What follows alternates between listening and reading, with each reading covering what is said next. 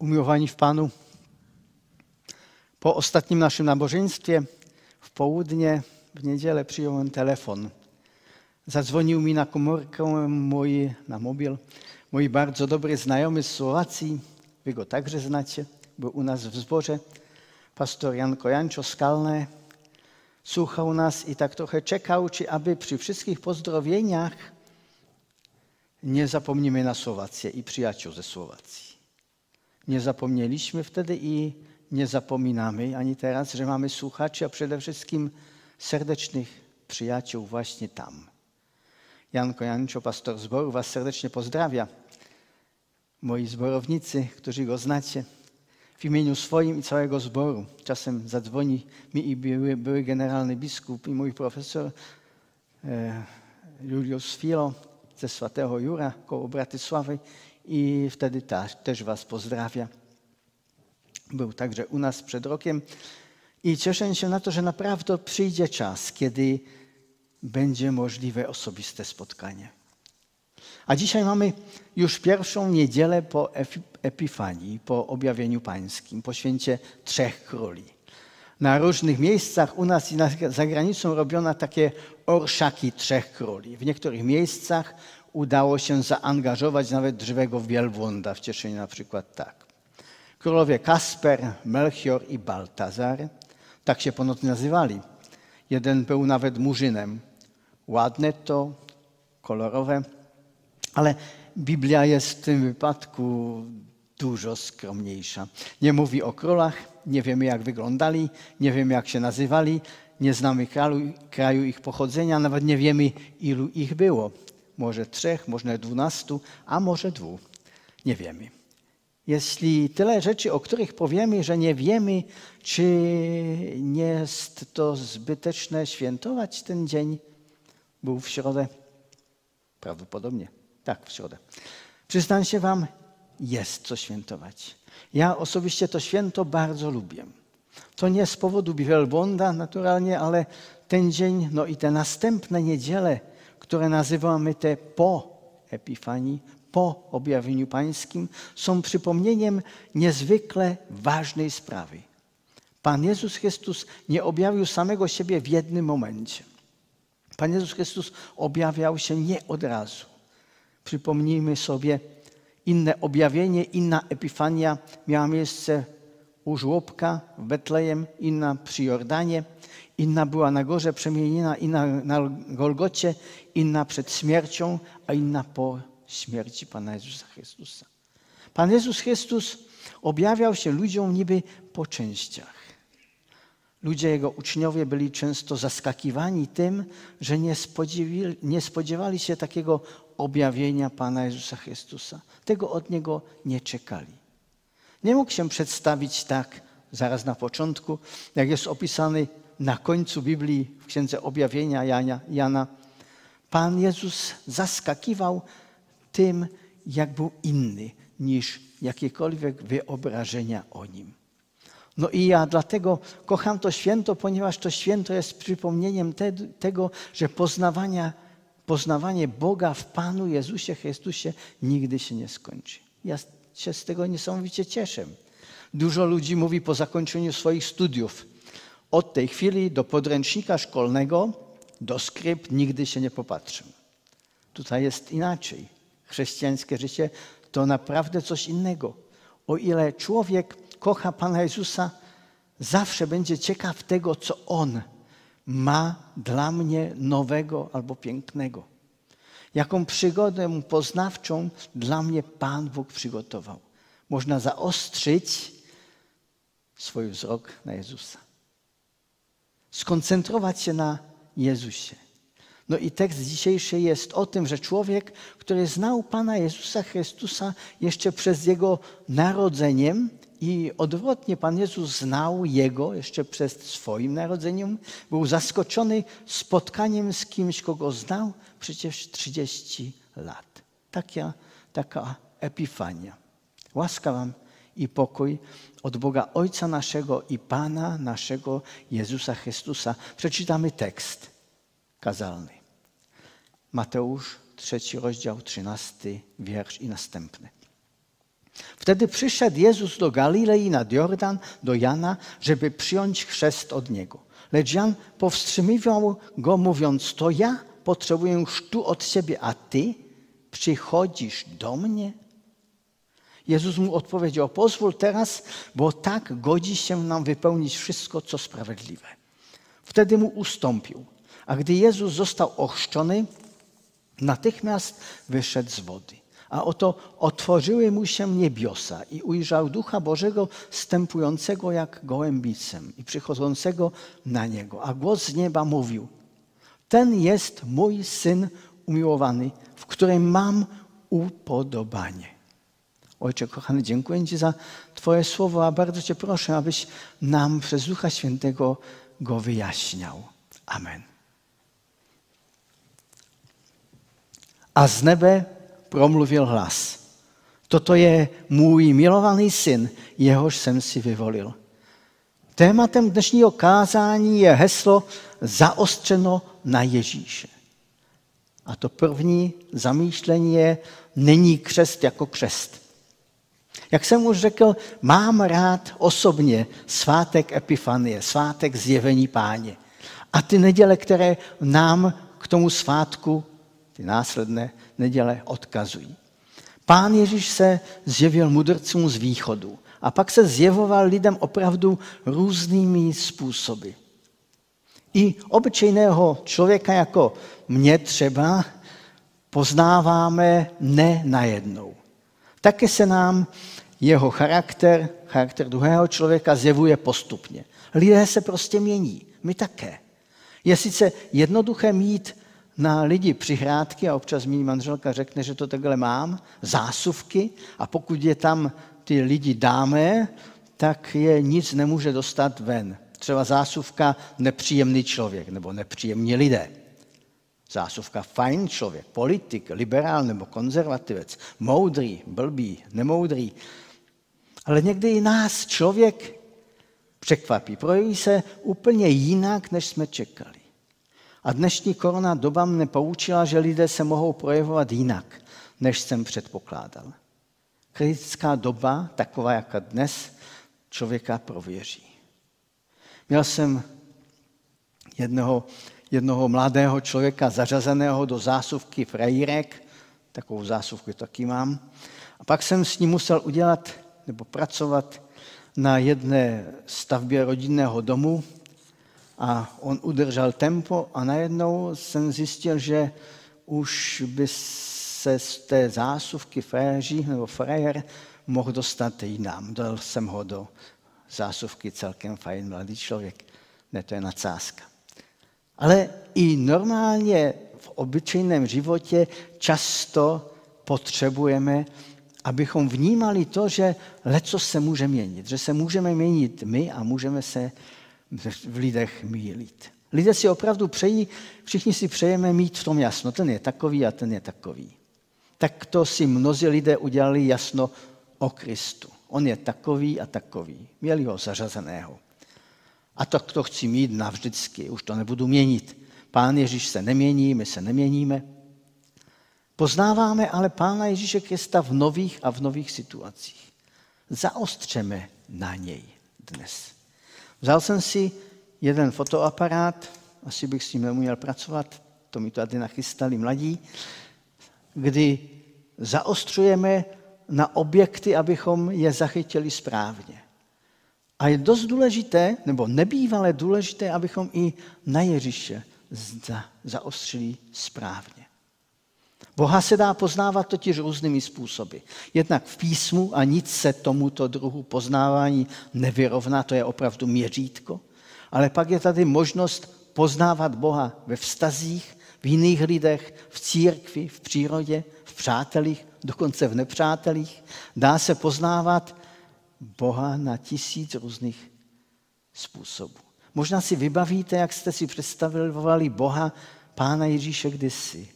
Já občas si to vzpomenu už, protože si desítky let vedu takové modlitební deníky a mnoho otázek tam píšu a přicházím na to, že leco jsem viděl jinak. Teďko vidím zase jinak. Je to jako objevování nových a nových pohledů do známé krajiny. Zaostřujeme na různé věci. A to je epifanie. Epifanie je úžas nad tím, že se nám zjevoval Bůh v Ježíši postupně. Že to na nás nevrnul najednou, ale že postupně nás se sebou seznamoval. A Epifanie totiž není ani konečný svátek, že bychom řekli, ano, Epifanie a teď už nebudeme poznávat Pána Boha minimálně aspoň celý rok.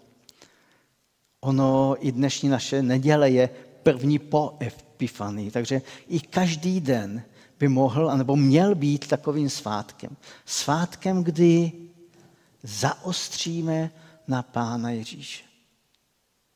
Každý den by mohl být svátkem, kdy zaostříme na Pána Ježíše. Minule jsme byli s Ježíšem ve svatyni, kdy udivoval lidi svou moudrostí, kdy došlo k nepříjemnému zjištění pro Marii, jeho maminku, že takto toho, toho svého božího syna neznala. Najednou to je úplně jinak. Kdy její syn nečekaně prohlásil, že když musí, tak musí. A že musí být ve věcech svého nebeského Otce, že nelze jinak. Pak se nám ale pán Ježíš ztrácí z očí, nevíme, co se dělo mezi 12. a 30. rokem života. Víme jen, že byl poslušný svým rodičům. To je jediné slovo, které v téhle věci máme.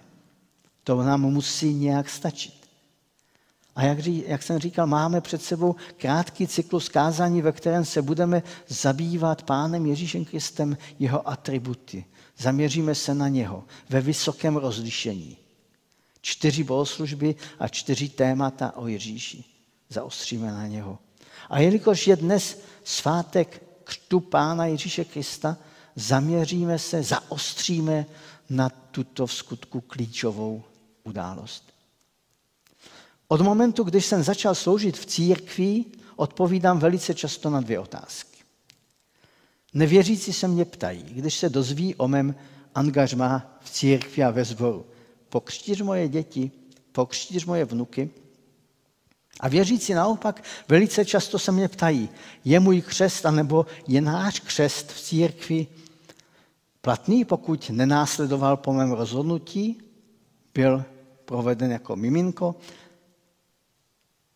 po mém rozhodnutí a je to platné, pokud eh, nenásledoval po mém rozhodnutí, že uvěřím a po mém rozhodnutí pro Krista. A na obě otázky je pouze jedna jediná odpověď. Aspoň u mě teda. Tak jednoduché to nebude. A my společně zaodstříme na Krista a pak zkusíme najít odpověď. V našem úvodním textu je popsáno setkání mezi dvěma zhruba 30 letými chlapy, příbuznými. Ježíš řekl Janovi, přišel jsem se, nechal pokřtít.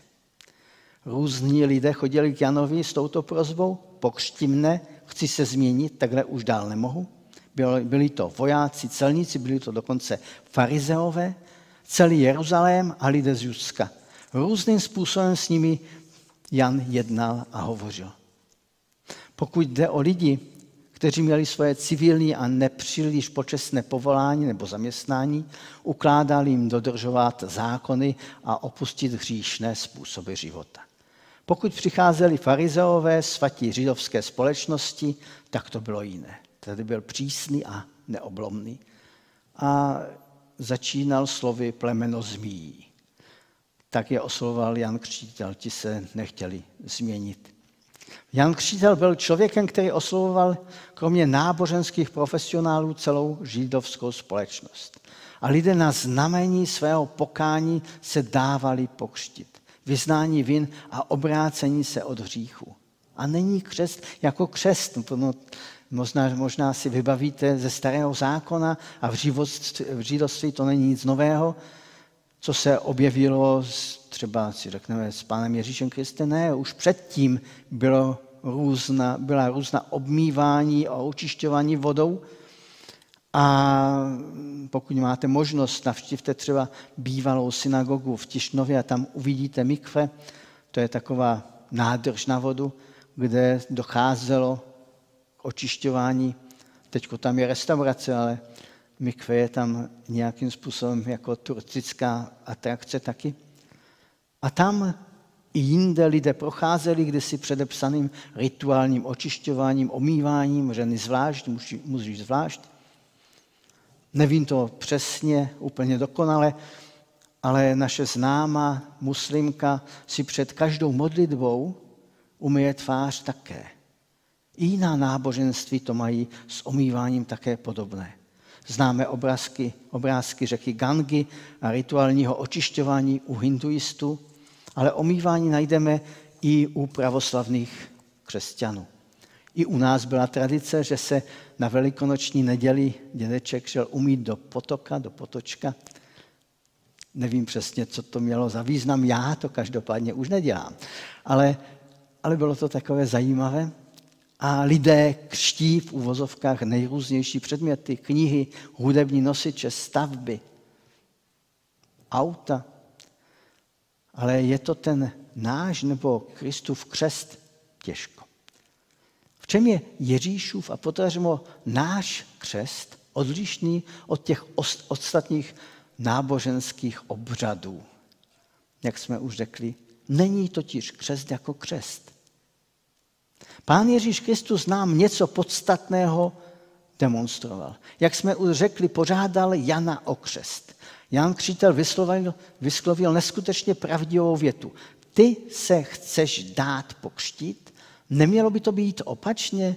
Neměl bys ty pokřtít mne? A pan Ježíš odpověděl něco v tom smyslu, nech to být. Tak to má být, tak to chce otec. Toto je neskutečná hloubka. Ježíš Kristus podstupuje křest pokání s pyšnými, spravodlivými farizeji, stejně jako hříšní vojáci, celníci a všichni možní a nemožní špatní lidé z Jeruzaléma a celého Judska, aby splnil otcovu vůli. A byl tímto otci dokonale poddan. Říká Janovi, nech to být, tak to chce Bůh. Otec mi to nařídil. Proč?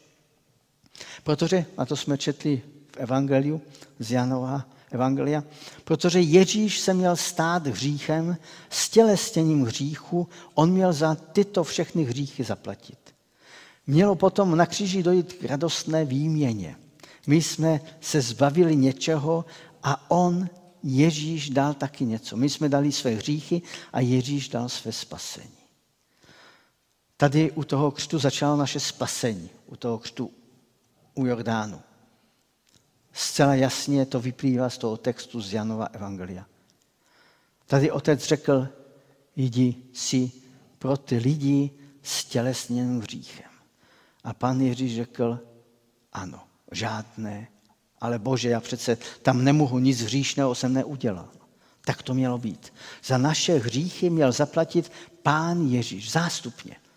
A křest byl úvodem k tomuto dílu. Řeknete si, to známe, to je v pohodě, to nám nic nového neříkáš. Zcela určitě ne. Ale představte si to spolu se mnou. Je to v skutku šílená představa. Nevinný a bezhříšný šel do vody Jordánu spolu s prostitutkami, s prostitutkami, farizeji, zloději, smlníky.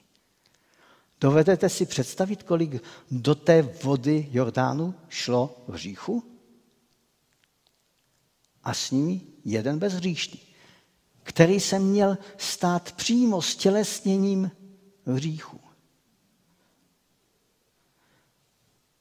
V jiném textu je napsáno, připusti, to není, to říká pan Ježíš Janovi, neboť tak je třeba, abychom naplnili všechnu spravedlnost. A člověk by zařval, Jaká spravedlnost? Jaká spravedlnost, Bože, když posíláš bezříšného člověka, aby přijal křest na odpuštění hříchu, které nikdy neudělal? To není žádná spravedlnost. Byla. Protože už tehdy na Ježíši byly veškeré hříchy. I tvůj, i můj. Takže to první byla Ježíšova poslušnost. Otec to prostě takhle chtěl. A to stačilo. Druhá věc bylo to stotožnění Ježíše s hříchem.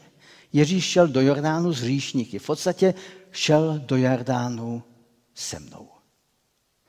A po křtu Duch Svatý sestupuje na Pána Ježíše Krista. Tady se zastavíme, znovu se zastavíme. O co šlo? Pán Bůh to tak udělal, že opravdu křest Pána Ježíše Krista nebyl nějakou běžnou rituální očistou. Ne, absolutně ne. Bylo to znamení, že při křtu se dějí nepředstavitelné věci i v duchovním světě. Asi bychom byli hodně naivní, pokud bychom si mysleli, že na světě působí pouze a jenom Duch Svatý. O, těm, o tom tam je napsané. Ani náhodou. Na tento křest se dívalo celé nebe. A na ten křest se dívalo, pozor, je to důležité, celé peklo. Duch svatý anděle, ale i hodně nesvatí duchové. Ten křest byla proklamace do duchovního světa, že za pánem Ježíšem Kristem stojí celé nebe. Ježíšův křest byl vysoce duchovní záležitost. Dovedu si dokonce představit, že celé nebe strnulo hrůzou a dívalo se, jak jediný boží syn, jediný spravedlivý, jediný bezhříšný na zemi jde do vody Jordánu s největšími hříšníky Judska. To je třetí věc. A teď čtvrtá. A končí to hlasem z nebe. Toto je můj milovaný syn dokonalé. Bůh se ke svému synu přiznává. Vyznává svoji lásku k Ježíši. To není jen tak. Bůh, stvořitel nebe i země, se vyznává k lásce ke svému jednorozenému synovi. A pak je slovo, jehož jsem si vyvolil. Ano, já, Bůh, jsem si tě, můj synu, vyvolil. To není prioritně rozhodnutí syna. To je boží vůle, boží otcova volba. Takže pět momentů. Je to poslušnost otci. Stotožnění Pána Ježíše Krista s hříchem. Duchovní boj, duchovní rozměr křtu a duch svatý. Za čtvrté vyznání otcovské lásky. A za páté boží vyvolení. Všechno to tam je. Ale tady to nekončí. Tady je v těchto několika málo verších načrtnuta cesta také našeho spasení. Pět momentů pro, pro náš život s Pánem Ježíšem Kristem. Víte, za prvé křest považovali reformátoři za něco absolutně klíčového. K tomu aktu se vraceli, vždy vraceli. Když Luther bojoval se satanem, vyznával, bránil se slovy, jsem pokřtěn. On dokonce toho satana oslovoval, on měl docela v tomhle jasno. Ale argument pro boj se satanem bylo, jsem pokřtěn. To byl argument. Přišly pochybnosti, jsem pokřtěn. Dá se opravdu slavit a odvolávat na náš křest. Je to vyznání naší poslušnosti a hlavně Ježíšový poslušnosti vůči Otci. Za druhé, je to vyznání, že křtem se stotožňujeme s Kristem. Křtem vyznáváme, že vstupujeme do spásného Kristova díla. Je to radostná výměna. Souhlasíme, že takto nespravedlivě to má být. My dáváme své hříchy a Pán Ježíš nám dává své spasení. Za třetí, duchovní rozměr křtu. Je to prohlášení do duchovního světa, že patříme Bohu. Občas se mě ptají, co je křest. Já říkám, dobře, většinou řeknu, to je moje rozhodnutí. Ještě se k tomu vrátíme. A říkám, ne, to není jen tvoje rozhodnutí. To je věc, na které se podílí duchovní svět. Ten nad tebou, pod tebou, obrazně řečeno. Na tvém křtu se podílí Duch Svatý a ty deklaruješ zlému světu, duchovnímu světu, satanovi, že jsi božím dítětem. Neskutečně důležitá duchovní záležitost. Je to prohlášení do duchovního světa, že patříme Bohu. Jak se to projevovalo? Třeba tím, že Luther převzal eh, po předchůdcích křesní exorcismus, odmítání zlého a jeho činu a pak přijímání ducha svatého. To bylo v křesní liturgii v té době. Dokonce se to dostalo eh, do do takového předpisu křestní knížky. Tam se vyloženě pastor, farář ptal, zříkáš se ďábla i všech jeho skutků, při jeho postaty a kmotři odpovídali místo dítěte na to, že odmítají ďábla.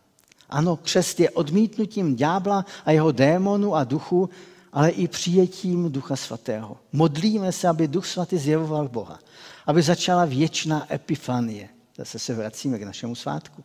Poznávání Boha skrze Ducha Svatého. Za čtvrté, asi zrychlím, vyznání lásky. Ano, je to tady, že pán Bůh jakoby po každé úkřtu říkal, toto je můj milovaný syn, pozor, to je, to je můj milovaný syn, dcera, dítě, miluj ho, miluj ho. Proč? Díky tomu, že i Kristus si nás zamiloval. V Efeským v páté kapitole je napsané, Kristus si zamiloval církev a sám se za ní obětoval, aby ji posvětil a očistil křtem vody a slovem. Ano, tato láska se vztahuje i na celou církev. Náš křest je projevem boží neskutečné lásky ke mně, konkrétnímu člověku i k církvi. Láska. Křest je vyznáním lásky. A za páté je to projevem našeho vyvolení. Eh, tento moment se mnohdy v diskuzích o křtu ztrácí. To se sám Bůh rozhodl a já jsem na základě jeho rozhodnutí boží dítě. Často se toto v diskuzích neřekne. Spíše slyšíme slova, já jsem se rozhodl, ale toto je nepochopení biblické zvěsti. Já? Vůbec ne. Rozhodl se Bůh. On je tím arbitrem. Ty jsi pouze tím, kdo do té vůle z milosti vstupuje. Nezaslouženě. Křest jako potvrzení víry není prioritně otázkou vůle. Já jsem se rozhodl, proto jsem uvěřil, proto chci být pokřtěn. Ani intelektu, já jsem to pochopil a proto morálky, já jsem dost dobrý, takže už to jde. A nebo věku jsem dost dospělý. Ne. Naše spasení není naše, ale boží rozhodnutí. I tady podobně, jako když jsme se zaměřili na Ježíšův křest, můžeme vysledovat pět momentů.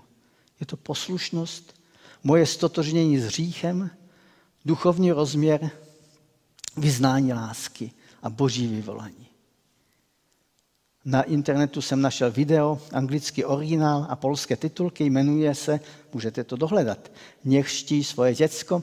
Ke křtu přiběhne člověk a nabízí miminku vstup do nějaké politické strany. A končí to tím, že je přeci nesmysl dávat pokřtít dítě, protože se nemůže rozhodnout, stejně jako je nesmysl dávat mu přihlášku do politické strany. Přemýšlel jsem o tom a je to absolutně nepochopení toho, co je křest. Když si vybavíme těch pět věcí, tak vám musí být jasné, že všechno je v rukou Otce, který nás nabádá k poslušnosti, dává Ježíše eh, celý ten křes má duchovní rozměr, je to především význání lásky Pána Boha k nám a je to otázka našeho vyvolení. Můj profesor, kterého jsem už vzpomínal, profesor Filo, řekl jednou na vyučování o pastoraci příběh z vlastní praxe. Přišel za ním člověk a požádal ho, pastore, vy jste mě tady v tom kostele pokřtil. Chci, abyste mě teď odekřtil. A pastor odpověděl, my neodekřtíváme. Stačí říct, nevěřím. A je to. Milovaní, tento dnešní text, to naše zaostření na Krista, nás vede k tomu, abychom se ptali. Žijeme svůj křest. Žijeme z víry. Písmo nás totiž nabádá. Sami sebe ptejte, se ptejte, zda v skutku žijete z víry sami sebe zkoumejte. Zkoumejte, zda žijete svůj vlastní křest. Co to znamená? Pět momentů. Je to poslušnost. Je to uvědomění si, že někdo byl stotožněn s hříchem. Byl to Pán Ježíš Kristus. Je to uvědomění si, že duchovní svět se na ten náš křest díval a žít svůj křest je vyznávat do duchovního světa, jsem pokřtěn. Jsem pokřtěn. Nevím, jestli jste to někdy použili ve svých zápasech víry. Zkuste to. Luterovi to fungovalo. A za čtvrté je to vyznání otcovy lásky. Ty jsi můj milovaný. Křest je vyznání. Ty jsi můj milovaný syn, dcera, dítě. A projev božího vyvolení za páté. Já jsem si tě vyvolil. To je neskutečně osvobozující, když řekneme ano, Bože, ty jsi mě vybral. Ty mě taky udržíš ve víře. Věřím, že i dnes nám Pán Bůh ve svém slovu zjevil něco ze svých pravd. Epifanie. Přeji vám úžas z té nekončící epifánie, poznávání Pána Ježíše Krista. Přeji vám radost ze zaostření na Pána Ježíše. Amen. Budeme se modlit. Otče, já tě chválím za to, že jsi nám dal své bohaté slovo. Chválím tě za to, že můžeme každý den zaostřit na tebe a těšit se z toho, co pro nás máš. Já tě chválím za to, že jsme mohli z tvé milosti být tobě poslušní a začít za tebou jít a následovat tě. Chválím tě za to, že jsi stotožnil Pána Ježíše Krista s naším hříchem. A není to na nás, ale je to na něm. Chválím tě za to, že celý duchovní svět slyší to tvoje, ty jsi můj milovaný syn. Já jsem si tě vyvolil. Chválím tě za to, že to slovo můžeme s vírou vztáhnout na sebe. Amen.